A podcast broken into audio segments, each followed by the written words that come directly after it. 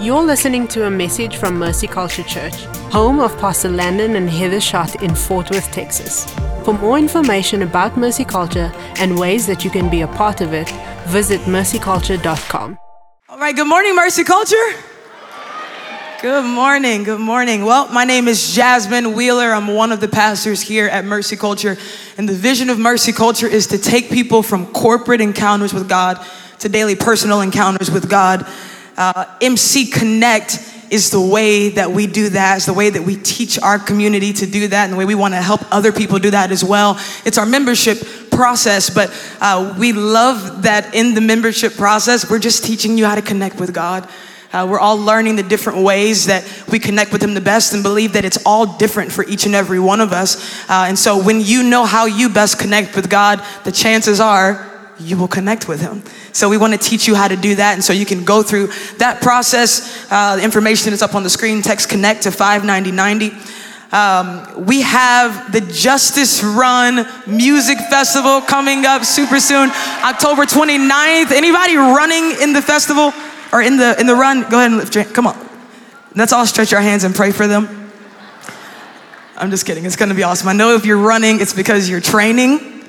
I just want to give a word of wisdom don't try to do the run if you're not training. You'll end up like Pastor Steve.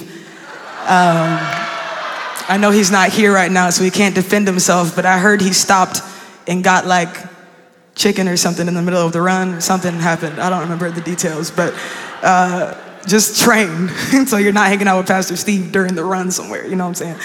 Uh, I love you, Pastor Steve, wherever you are. Uh, we're gonna jump in today. Uh, text notes to the number on the screen if you want to follow along with me. Uh, the main text for the day is Luke 23 32 through 43. And it says this, verse 32 Two others, both criminals, were led out to be executed with him. When they came to a place called the skull, they nailed him to the cross. And the criminals were also crucified, one on his right and one on his left. Verse 39 And one of the criminals hanging beside him scoffed, So you're the Messiah, are you? Prove it by saving yourself and us too while you're at it. But the other criminal protested, Don't you fear God even when you have been sentenced to die? We deserve to die for our crimes, but this man hasn't done anything wrong. Then he said, Jesus, remember me when you come into your kingdom. And in verse 43, Jesus replied, I assure you, today you will be with me in paradise. I came this morning to tell you that humility makes it easy to get into the presence of God.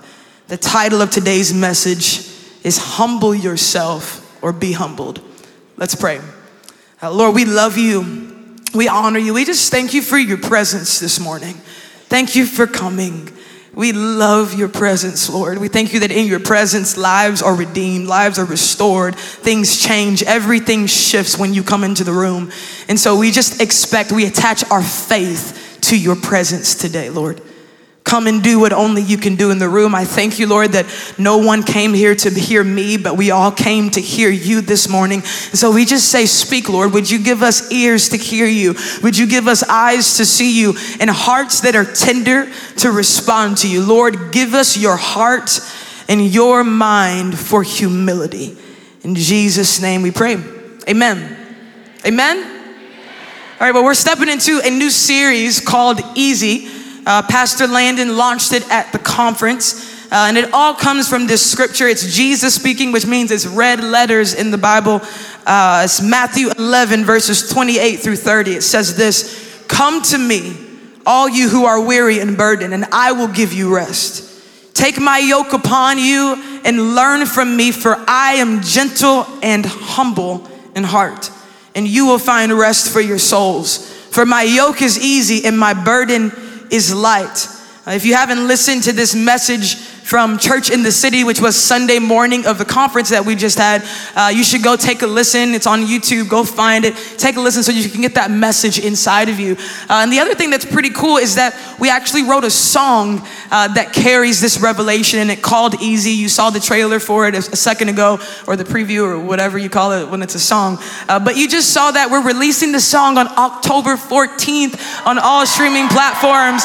So be sure to go check it out, share it with your friends, and I would encourage you, like, get the song, get the scripture on your lips. I don't know about you, but when Pastor Landon preached it, it offended my flesh.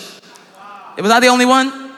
I know I wasn't the only one. When he said it's easy in his presence, healing is easy in his presence, there was something in me that was offended. And I had to go to the Lord and be like, God, why is this word offensive to me? And God began to show me religion that's been in me in moments where people have taught me that it was hard. But the word of God says that his yoke is easy and that his burden is light. And so uh, I just encourage you, get it in you. Ask God about it. Ask Him for His revelation about it. Ask Him to speak to you about it personally so you don't war with this word for the entire series where it's going to be being taught. He wants to do it in you. Uh, and so this morning, we're going to talk about humility. And let me preface it with this. Uh, as I prayed into this Sunday's word, the Lord told me that this is what he wanted to release in the house this Sunday. Jesus, in that scripture that we just read, he said, Take my yoke upon you and learn from me, for I am gentle and humble. That lets us know that there's much to be learned about humility if we're gonna walk in this easy revelation. Hey, Chris, can you turn the, the, monitors down just a little bit for me? Thank you. And at Mercy Culture, we desire to say what God once said from this pulpit every single week. Uh, so we're asking Him, and then we just do our best to obey. And if I'm really honest with you guys, authenticity is one of our values here. And so I'm just gonna be authentic with you. I don't feel qualified to teach this message this morning. Uh, pride knocks every day with me, sometimes multiple times a day. And I still answered the doors sometimes. And I desire to get to a place to where I don't answer, but, but I understand that the knocking is inevitable for all of us. But what I'm thankful for is that we're in a house with leaders who are constantly pursuing humility. And I'm, I'm, thankful that I get to learn from people like Pastor Landon and Pastor Heather and some of the amazing pastors in this church. Pastor Clay is one of those. Every time he leads, he leads with humility and with authenticity. And Pastor Ryan, you guys remember the moment where she got up during the conference and she sang and she doesn't do that, but there was humility there in obeying God. So we have all of these amazing leaders in our house that are constantly pursuing humility that I want to be like. Uh, and, and, you know, Pastor Landon and Pastor Heather, they, they have done such an amazing job demonstrating them, uh, demonstrating this as the leaders of this house. I've never seen them or heard them take credit for anything God has done in this church. I've watched them repent in front of this congregation. I've watched them apologize to people behind the scenes. I've watched them get on their face and seek the Lord and ask Him what pleases Him. I've, I've watched them submit to the God ordained authority in their life, even when it was things that were uncomfortable for them to do. Uh, but, but they are humble leaders. And I want to caution you uh, as uh, more eyes are being brought to mercy culture, more people are looking in to see what God is doing. I want to caution you of one thing. Uh, be careful of mistaking boldness for arrogance. Many people would call the church of Acts arrogant in the way that they engaged the religious and the governmental leaders, but the word of God called it boldness that came from the Spirit of God. So I'm thankful for leaders who are both bold and humble. And I know they're not in the room right now, but can we just honor the pastors of this house, Pastor Landon and Pastor Heather, for their boldness and their humility?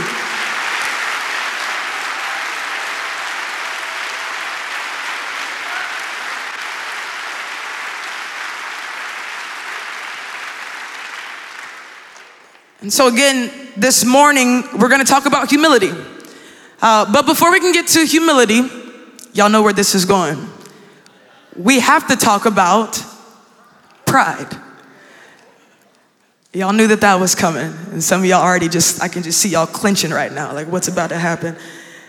Pride is described by Merriam Webster as an exaggerated self esteem or an exaggerated feeling of being better than others. And I can just hear some of you right now. I am better than others. I don't know if it's an exaggeration. Like I'm just better. Like I can, I can hear you right now. I just want you to know this word is for you. It's for you. I'm so happy you're here. Pride is mentioned over 200 times in the Word of God. In the Greek and in the Hebrew, there are several different definitions or types of pride that are even listed. Pride was the sin of Satan. God hates pride. It's listed among the six things that the Lord says He hates in Proverbs 6, verse 16 and 17. It says, These six things the Lord hates. Indeed, seven are repulsive to Him. First one on the list, a proud look. The Amplified describes it as the attitude that makes one overestimate oneself and discount others. Pride is listed with the worst of sins. Mark 7 verses 21 through 21 through 22. It says, For from within, out of the heart of man come evil thoughts, sexual immorality, theft, murder, adultery, coveting, wickedness, deceit, sensuality, envy, slander, and pride. Pride is listed amongst theft and murder and adultery and sexual immorality. Keep in mind that it's listed among the worst sins in our eyes. Pride is also considered to be, in light of it being listed with all of those, but it's considered to be the worst sin because it is the sin that keeps us from repenting of our sin. It's funny that the Pharisees seem to struggle with pride more than anyone else. And I don't know if you know this, but the Pharisees were the church folk.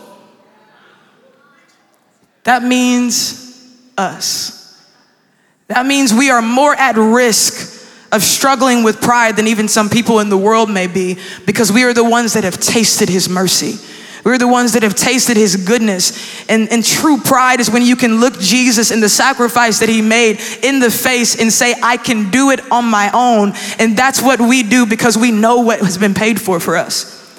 So you can talk to somebody in the world and, and they know that they're the worst. They know that they've sinned. They know that they're far from God. But if you look at somebody in the church and say, hey, I just see a little pride there, people get mad.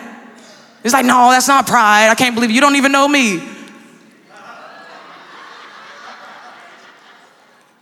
Some of you are not laughing because you did it yesterday. But that's what we do in the church. It's this thought that we no longer need Jesus because of how long we've been with him. But the reality is, the more that we know Jesus, the more we should be aware of our need for him. That's true humility. And my question for you this morning is this When's the last time you found pride in yourself? If you see it in others more clearly than you can see it in yourself, I want you to know we found it this morning. And it's good because you're here. And we're going to be fine. It's good. You're supposed to be here. For those of you who are like, no, I don't think that's me. I don't, I don't know. I, am not a prideful person. It's not in me at all. Never knocks on my door. I'm just going to give you a list of some practical exa- examples of what pride can sound like. Pride sounds like the strong conviction that you're always better or smarter than everyone else in the room. Pride sounds like it's always someone else's fault, it's never my fault. It's the reason you can go to five different churches and it was always the church's fault, but never yours. Pride is it sounds like always having to get the last word in the argument or in the conversation. Can a married person say amen? I'm a newlywed, so I'm, I'm freshly learning this one. But it's interesting how in marriage, we can look for pride in all these other areas of our life, and then we go home and we don't realize that there's pride in our inability to find unity in our inability to go low in a hard conversation because we want the last word in the conversation. Pride sounds like an inability to honor or celebrate others. Pride is, it sounds like needing credit for what God did, even if it was done through you. Pride is making sure people know who you know. It's making sure that people get that, they, that, that people get to see that photo where you and Pastor Landon were just standing next to each other? He was looking the other way, but you were standing there, so you have to let them know, you know. But you need people to know who you know, what meeting you just came out of, what rooms you've been invited to. Pride sounds like that. Pride sounds like an inability to receive feedback or correction that nobody can tell you nothing. That nobody can tell you what's happening, what they see. Nobody can give you feedback or correct you, that no one can tell you no in your life. Pride sounds like self preservation. It's when you decide to, to stop trusting people because you can do a better job protecting you than God can. And so you shut down authenticity and intimacy in relationships that are God ordained because you've decided God's not gonna protect me, so I need to protect myself and stay away from this friendship that's actually God ordained. Pride sounds like self preservation. Warning again, it's easier to detect pride in others than it is to protect it in ourselves or to detect it in ourselves, but none of us are exempt. It comes knocking at every single door, and we simply determine the response. Paul let us know in the Word of God that a big part of the difficulty of the last days would be pride.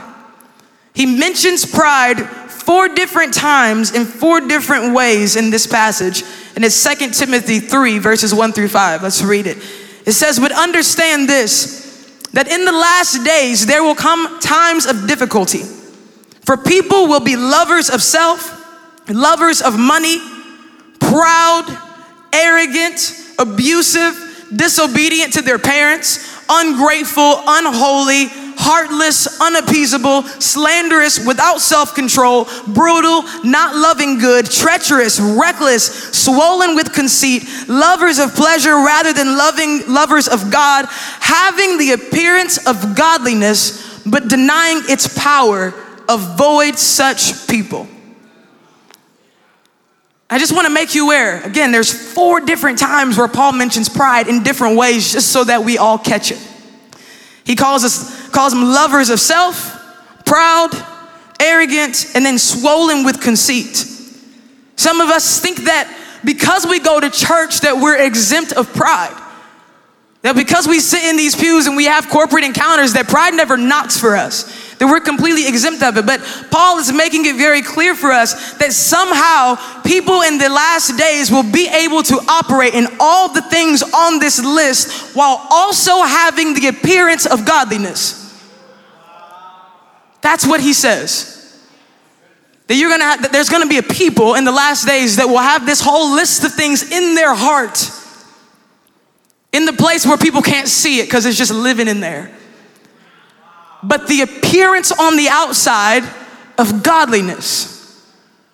But then he says that these people who have all these things that have the appearance of godliness, that in, that in reality they're gonna be denying the power of God. And that word power there, Pastor Landon preached on it in the gift, uh, the, the, the, gift of the Spirit series a few months ago. And, and that word power, it means dunamis might, strength, or power through God's ability. It's Him doing what we cannot do. I just want you to know that it's possible to live in the appearance of godliness without the power that comes through the Holy Spirit. You can look godly and reject what Jesus paid for you at the exact same time. He's letting us know that this is the lifestyle that if we choose to live it, it will reject the dunamis of God in our life. And that word denying that's used in that scripture is the same word that's used to describe when Peter denies Jesus. And we say that we never deny Jesus the way that Peter did, but when we deny the Spirit of Jesus in the way Peter denied the man Jesus, we entertain pride in our lives. That's how we deny the Spirit of Jesus is by entertaining pride in our lives. When we deny the Spirit of Jesus, we deny His ability in our life. So that means that pride opposes God's ability in our life, which leads us to exchange His ability for our own weak ability. Pride is costly, and you can't afford it. When Pastor Evelyn and I moved to Fort Worth, we both moved here from Philly at the same time, and this was before I got married uh, to Connor, this man of God on the front row here. Before I got married, uh, Pastor Evelyn and I were roommates, and we were looking for an apartment when we got here. And uh, neither one of us had jobs for real. Like we were trying to figure out, we are just trying to obey God, you know? And we're looking for an apartment, and we get to this apartment, it's just real nice. We're like, oh, we about to try this apartment out, see what's up, you know? So we go in, and we didn't even make it to the, the actual apartment, like to look at it. We just went to like the office area, and we start talking to the, this lady, and she kind of looks us up and down a little bit and then she basically lets us know you can't afford this apartment. Yeah, I can just I hear I hear the offense settling in the hearts in the room right now because we were offended. You know what I'm saying? Like me and Pastor Evan are like, you don't know us. You don't know who you don't know. You don't know us at all. You know, so we had a little we had to step a little bit to the lady and we're like, well, how much are the apartments, ma'am?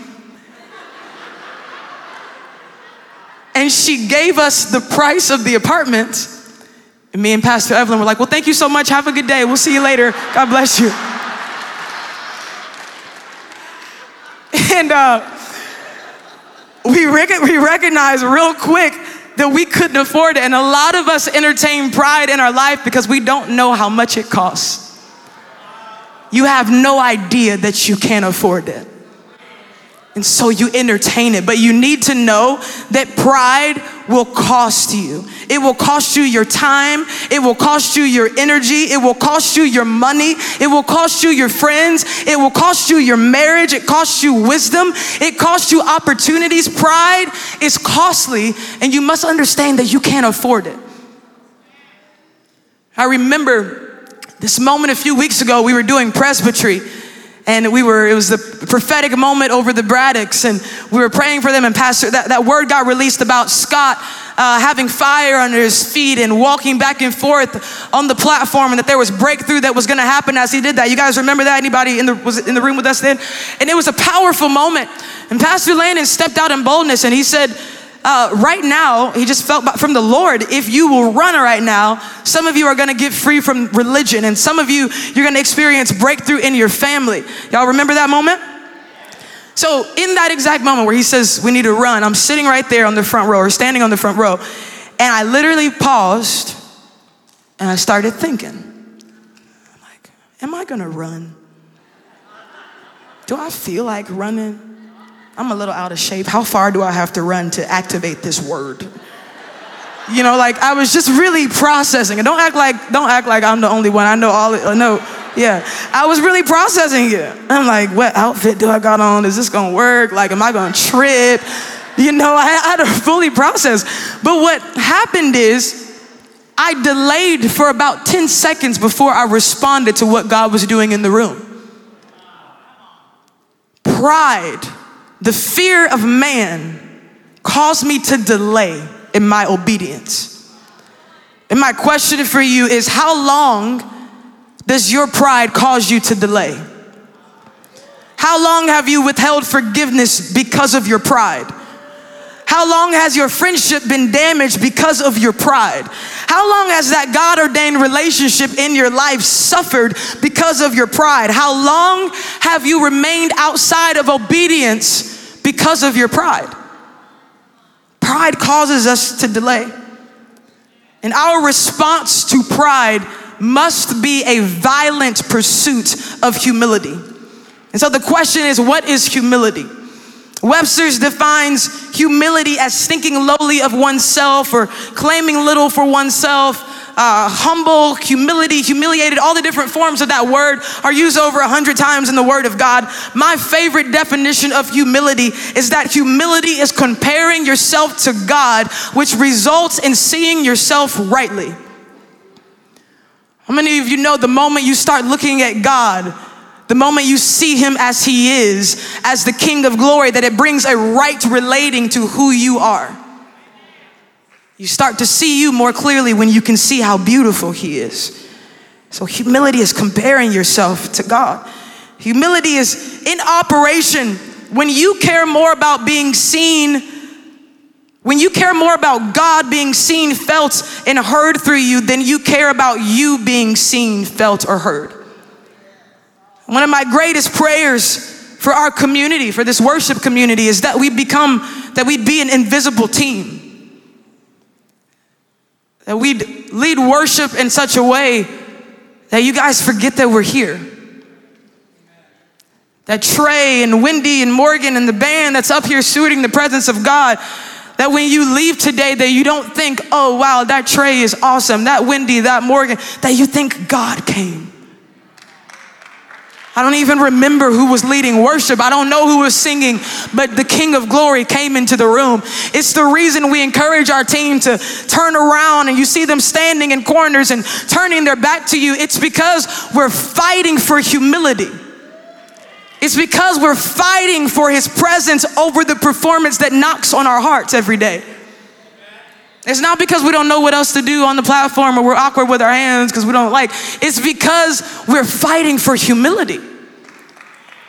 And I want you to know the greatest compliment that you could give this team is that I forgot you were there.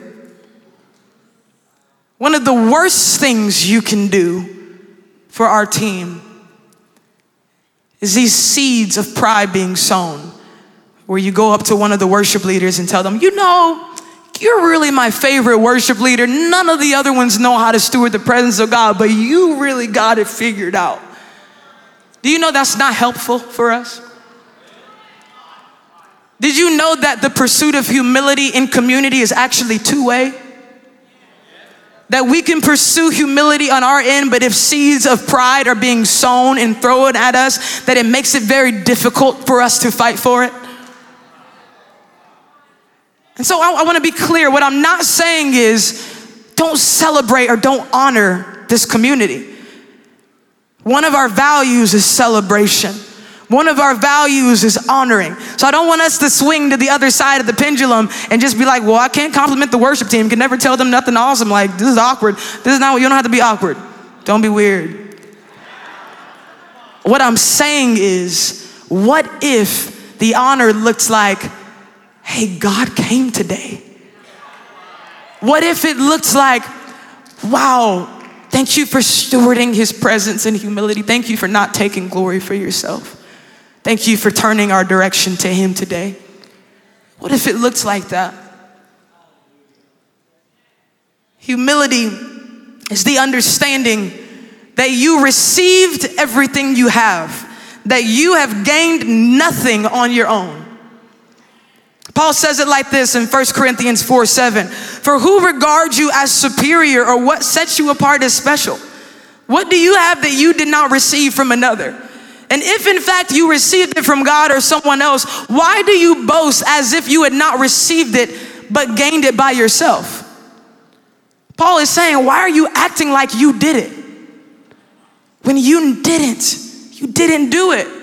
Why do you desire credit and glory when it's His? Because He did it. You received it from Him, the gift that you have, that ability to do the thing that you do that's so awesome. You didn't give it to you, God gave it to you.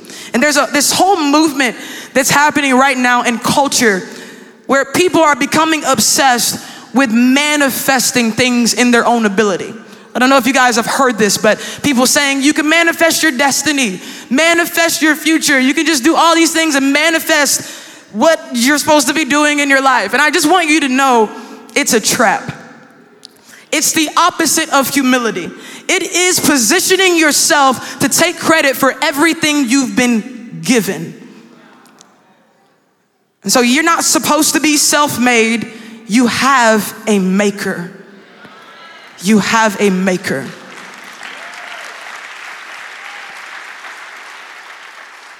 Humility is full submission and obedience to the Lord. One of the definitions of humility is actually have to submit. So, humility is having to submit to the Lord, which means that God will often ask us to do things that offends our flesh or our will. But we should be thankful for those things because it helps us see what's really in our heart.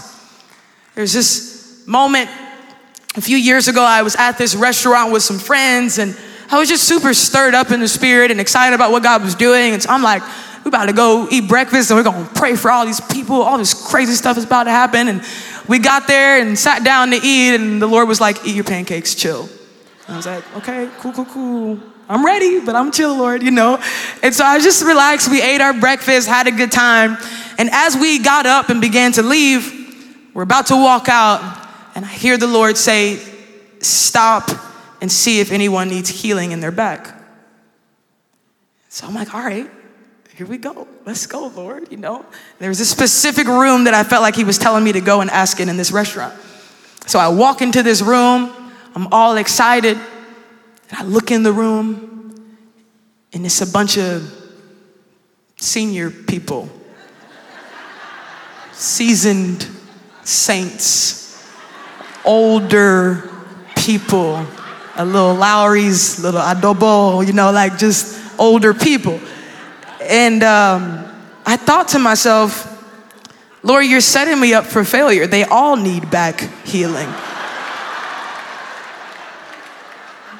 I don't really understand how this is gonna work because, you know, they probably all need healing in their back, Lord. And so I just felt like he was setting me up for failure. And I was like, I don't wanna do this. This is weird, you know? And so in one moment, I was excited to see God move. And literally in the next moment, I turned away and didn't obey God. and didn't do what he was asking me to do. And I get in the car with my friends, and they don't know any of this that's happening. It's all happening in me. And, and we start to drive away, and the further away we get, the more convicted I feel. I just feel his conviction settling on me. Y'all know, y'all know what I'm talking about. Don't act like you didn't ever disobey. You know what I'm talking about? When you start getting further away, you're like, ooh, okay, I'm going back, Lord. You know, like, and so I told, I told my friends, I need you to turn around. And they were like, well, why? And I'm like, don't ask questions, just turn around. Let's just go back to the restaurant. And so we get back to this restaurant, and I walk into the room, and now I'm excited because I repented. I turned from my evil ways, and now something crazy is gonna happen, right? That's the way it's supposed to work. So I walk into the room, excuse me, does anybody need back healing? Anybody have pain in your back? Crickets. Nobody says a word. So I'm like, well, they're older. Maybe they didn't hear me. So I said, excuse me, anybody need healing in their back? Anybody got pain in the back? And this little old lady stood up and she says, young lady, we're fine. And she was irritated with me, genuinely irritated with me. And I just got so discouraged. I, I, walked away, just faded to black, you know, and got back in the car. And as I got in the car, when I sat down, uh, it was like the presence of God was waiting for me at my seat. He just rested on me. And I was just like, Lord, what is this? What's happening right now? And the Lord began to speak to me. And He told me, You were only willing to obey me with the terms that would make you look good.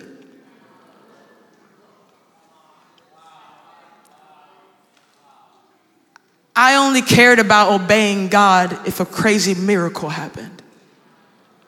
If a crazy healing happened, something wild happened in exchange for my obedience, then my obedience would be worth it when obedience was never about the results.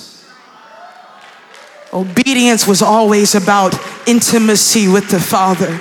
It was always just about, He wants to do this with us, us wanting to do it with Him. It was just about simple obedience. And pride says obedience is never enough. Pride demands more. It's never okay with simple obedience. Humility is full submission and obedience to the Lord no matter what. And just some practical ways to pursue humility. We gave you some, some ways where you can, you can know what pride sounds like. Now we're going to give you some practical ways to pursue humility. And number one is be quick to serve others. The question is this Do you care more about others serving you and your calling or vision than you care about serving others or his house? Number two, be truthful, but don't exaggerate. Don't exaggerate. There was only 12 people at that Bible study, not 50.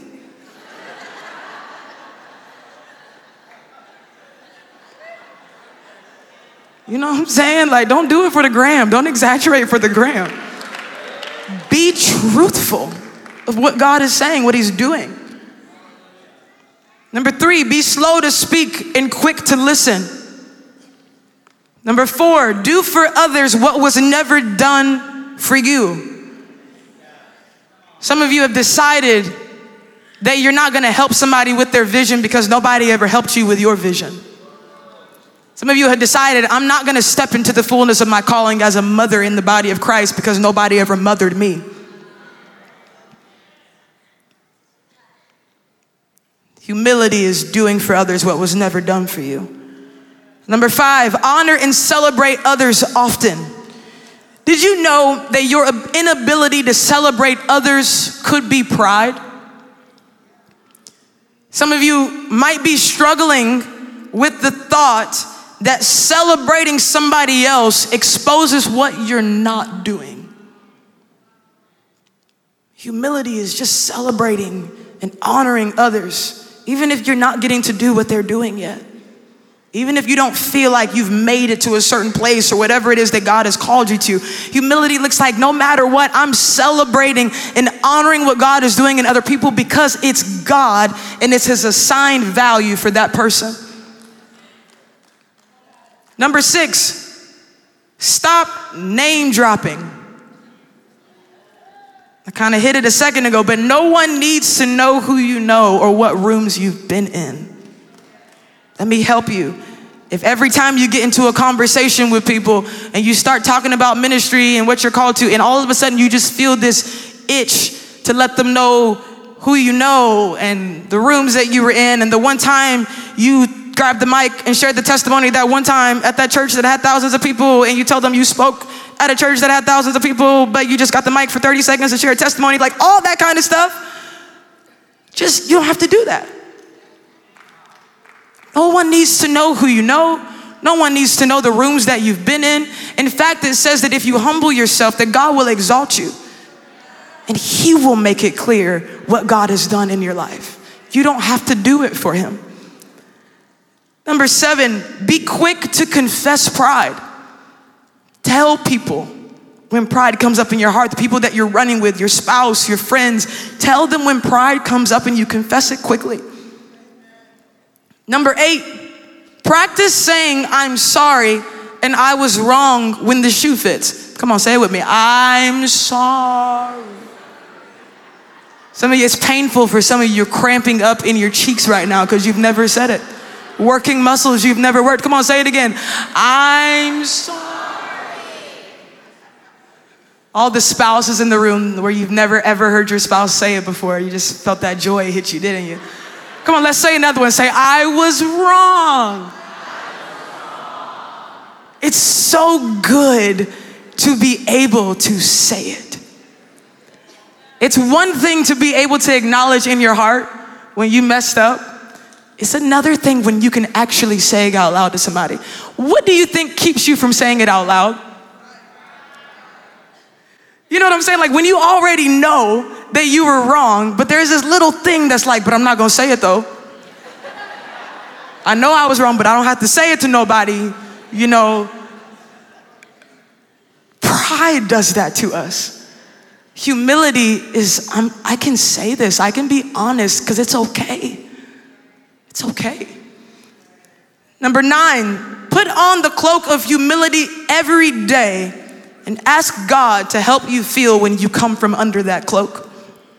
Me and Dr. Vaughn got to have a beautiful conversation about this a few weeks ago, and I just been studying it since we had this conversation. But uh, that phrase, dress yourselves in humility, that Paul says in 1 Peter 5, uh, that phrase is a Greek verb that literally means to tie yourself up in humility. And it's the only time this phrase is used in the Word of God. And it refers to this kind of cape that was worn by servants and by no one else but, but servants. It was a badge of servitude. So, what I do every morning is after I put on, or let me not say every morning because I'm exaggerating, some mornings, most mornings, a lot of mornings, not every morning, but most mornings when I'm with the Lord and I put on my full armor, the next thing I do is put on the cloak of humility. Dr. Vaughn actually has a piece of cloth that she has brought into her daily personal encounters with the Lord where she puts on an actual cloak in her time with the Lord. Some of you can do that if that's what you need in your daily personal encounters. But whatever the case, whether it's a physical one or it's something you do in the spirit every day, it's so important that you dress yourself in humility because humility looks good on you. It looks good on you. When you see somebody who's walking in humility, it's attractive.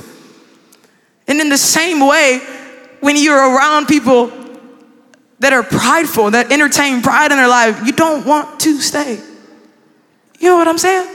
When you're around somebody that's just entertaining pride all the time, it's not attractive. You don't want to be around it. Did you know that God feels the same way? James 4 6 says it like this it says, God opposes the proud, but he gives grace to the humble. In this scripture, we see the strong dichotomy between pride and humility. God has strikingly different responses to both. And he's giving us this clear contrast in this passage. It says that he opposes the proud. This word opposes. It means that God sets himself in battle position against pride. I don't know about you, but I don't want to be in a position where God has set himself up as in a battle against me. But that's what it says he does with pride. The beautiful thing is, he's not set up in a battle position against you, but he's set up in a battle position against your pride. That that's what he's after in your life. Another way of saying it is that pride makes you an enemy of God. In case you needed help counting the cost, the word says that it makes you an enemy of God, that He opposes pride. But it also says that God gives grace to the humble. And this word grace, the Greek word for it is charis. And what that word means is a leaning towards to share benefit. So, to the degree that God fights pride, is the degree that he leans towards humility. Every act of humility that you partake in is you leaning towards God, and that humility causes God to lean towards you. One of the definitions of humility is to be bowed or laid low or to be willing to stoop to any measure that's needed. I want you to know that that's why we raise our hands in worship. That's why we get on our knees. That's why we lay on our face because it breaks pride in us.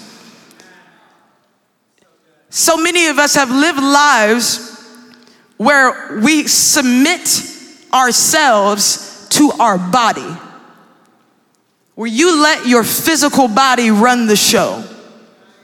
It is how sexual immorality and sexual sin can live in one of us. It's because our body is running the show, our desire, our physical needs. We, we've allowed our physical body to lead. And, and it's, it's interesting because uh, it says that there's coming a day where there will be worshipers who worship God in spirit and in truth. I believe that this is painting a picture that we're not supposed to be led by our body, but we're supposed to be led by the Spirit of Jesus that's inside of us, which means that our body has to follow suit with what God is doing inside of us. Some of you wait to raise your hands in worship, you wait to run, you wait to jump until you feel like it until you feel like God came into the room, until you get chill bumps or whatever it is. It's, it's, it's, we treat our bodies as though our praise has to be just a response to something that happens in the room. But your praise, your physical body is supposed to be responding to the nature and the character of God, which is always good. Which means at any moment in the day, those hands go up. At any moment in worship, those knees hit the ground because it's not about waiting until something happens. It's that we have a choice to give Him the physical response with our bodies. Humility helps us to get into the presence of God. We go low so that we can come into His presence. It's the reason when the whole room, when all of us lift our hands out of choice, there's this unity that hits the room sometimes, and it's like His presence just rides in the room. It's because humility is in the room. A bunch of people saying, God, you're greater than my physical body. And He begins to come into the room in such a beautiful way. So I often check my, my heart for pride when I'm struggling to connect with God. Last week was one of those moments for me. I'm just gonna be super authentic with you guys. Uh, Sean White was here and he was telling everybody to take a lap around the building and that there was gonna be this, this impartation of joy that was gonna happen. Everybody was dancing and crazy stuff was going on. And what you didn't know is that I was up here during that moment. I was leading, I was the set leader for, the, for that week.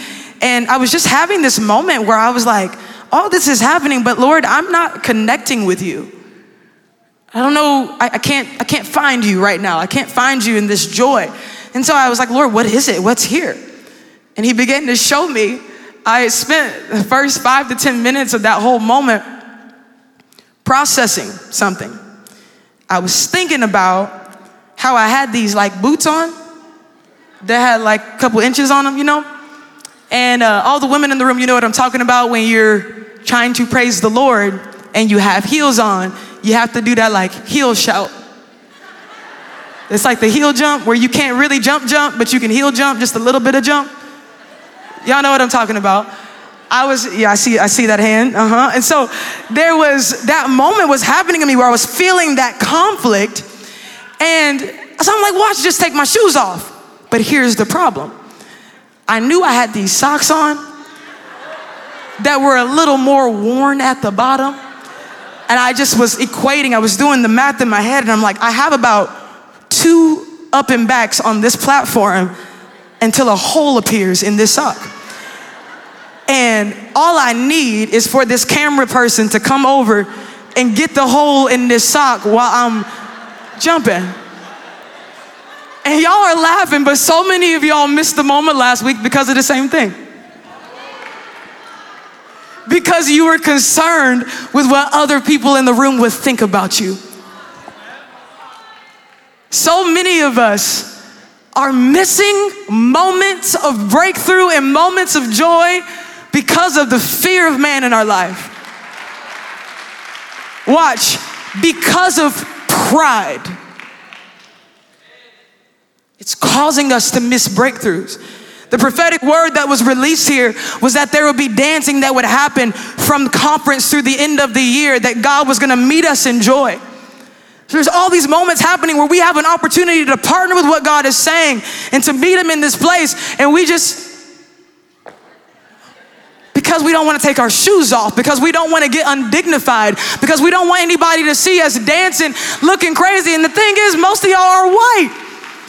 So you don't have rhythm. And so you're really conflicted when we're dancing. It's okay. I see you. I've seen. And it brings the rest of us great joy to watch you dance in the presence of God.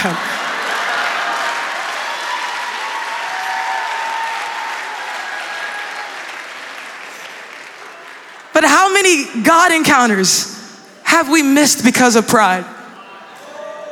How many moments of breakthrough have you missed in your marriage because of pride? How many moments of healing have you missed because of pride? You're not bad. You love God, you love His presence, but you need to understand that pride will keep you from the things you love.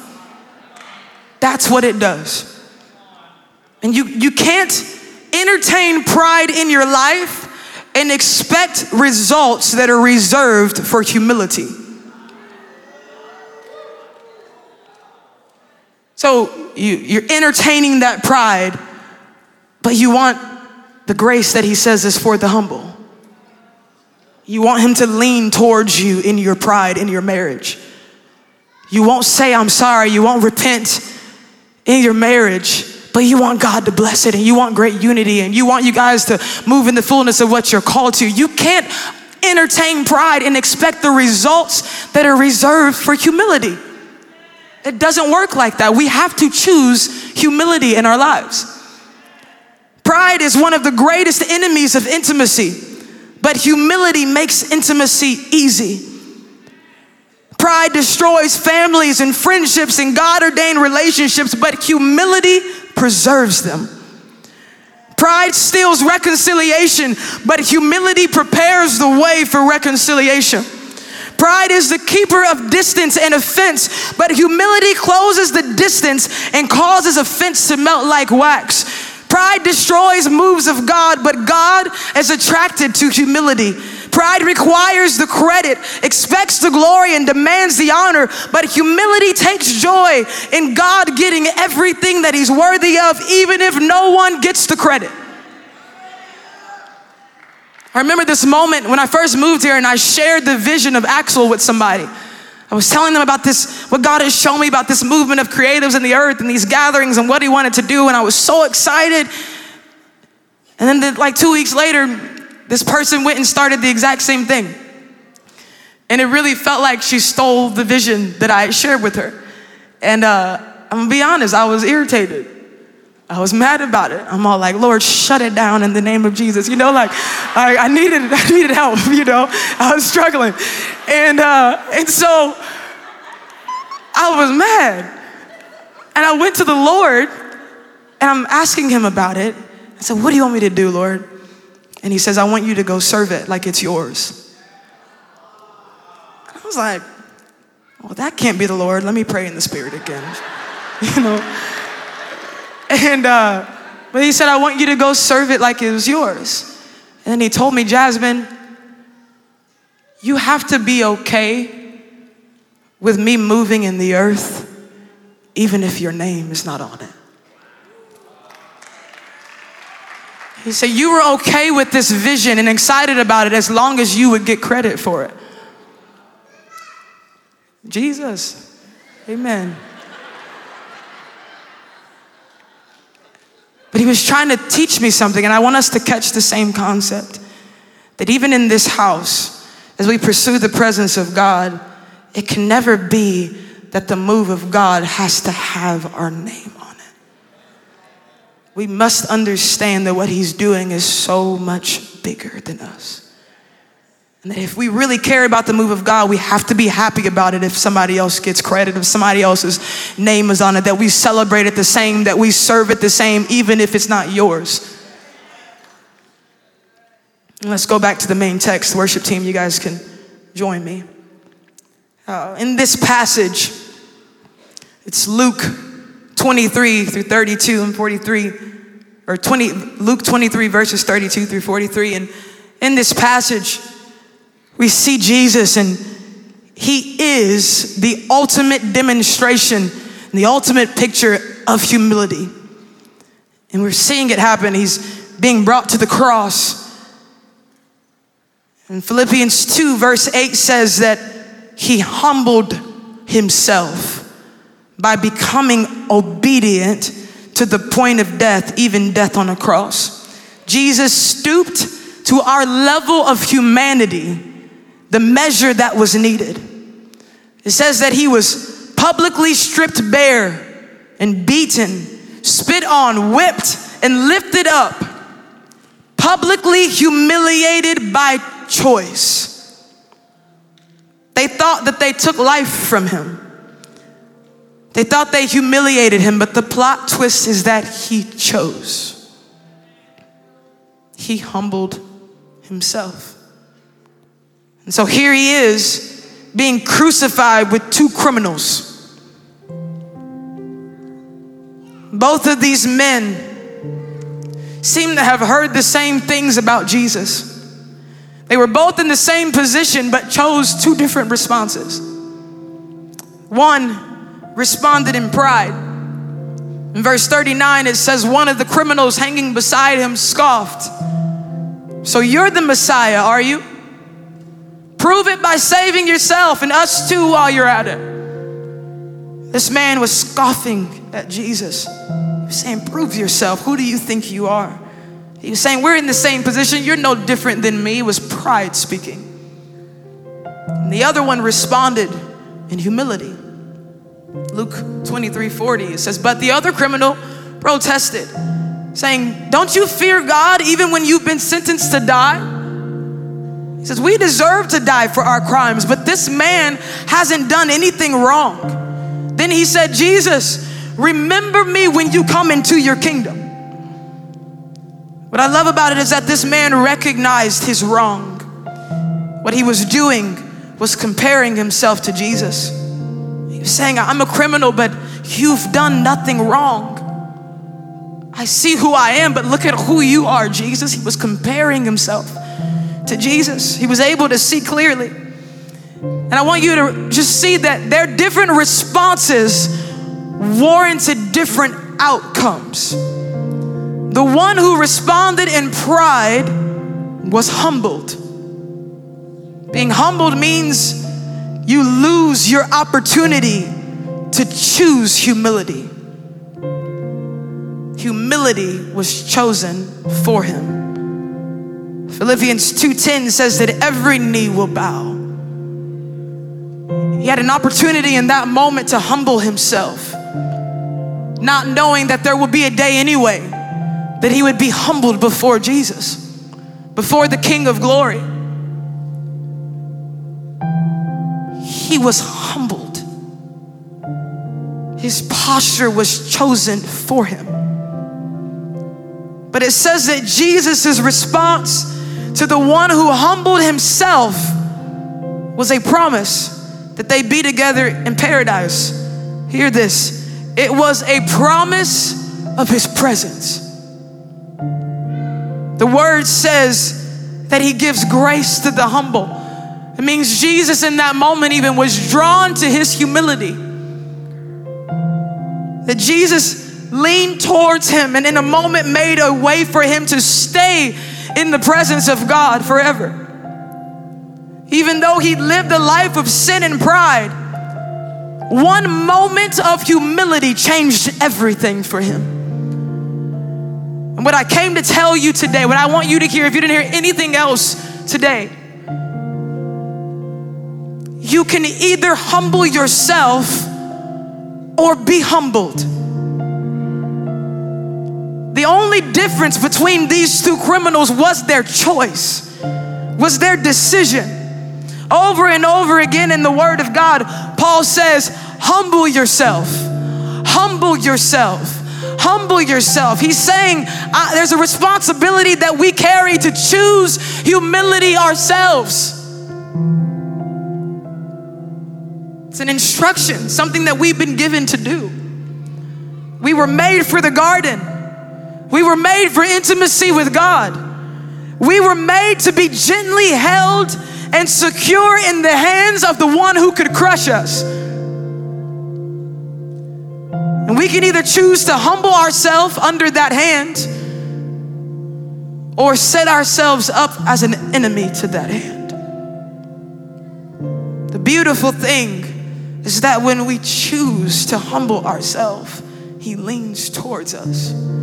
I know we've been talking a lot about pride and what happens when we operate in pride and the way God opposes us in pride and how we don't want to we don't want him to oppose us. We don't want to be an enemy of God and I and that's really important that you catch but I really need you to understand that the point of this is not just that pride causes God to oppose you. The real point, the real treat, the reason we're here, the reason this word has to happen today is because you have to understand that humility causes God to lean towards you.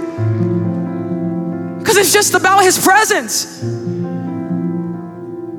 We're not obsessed with just the fear that pride makes Him oppose us. We're obsessed with the desire to be in His presence, the desire to be with Him. And if he's saying the way to get him to lean towards us is humility, then why not pursue it with everything in us? If it's the only way in, If, it's the way that gets him to gaze at us, to look at us, why not? Pursue it with everything inside of us. Why not make war against pride in our lives if we know that humility is the way in? Humility makes it easy to get into the presence of God, and everything is easy in His presence. We hope you've enjoyed this message from Mercy Culture Church. If this podcast has blessed you, we'd like to encourage you to share it with a friend. To learn more about us, find us on social media and online at mercyculture.com.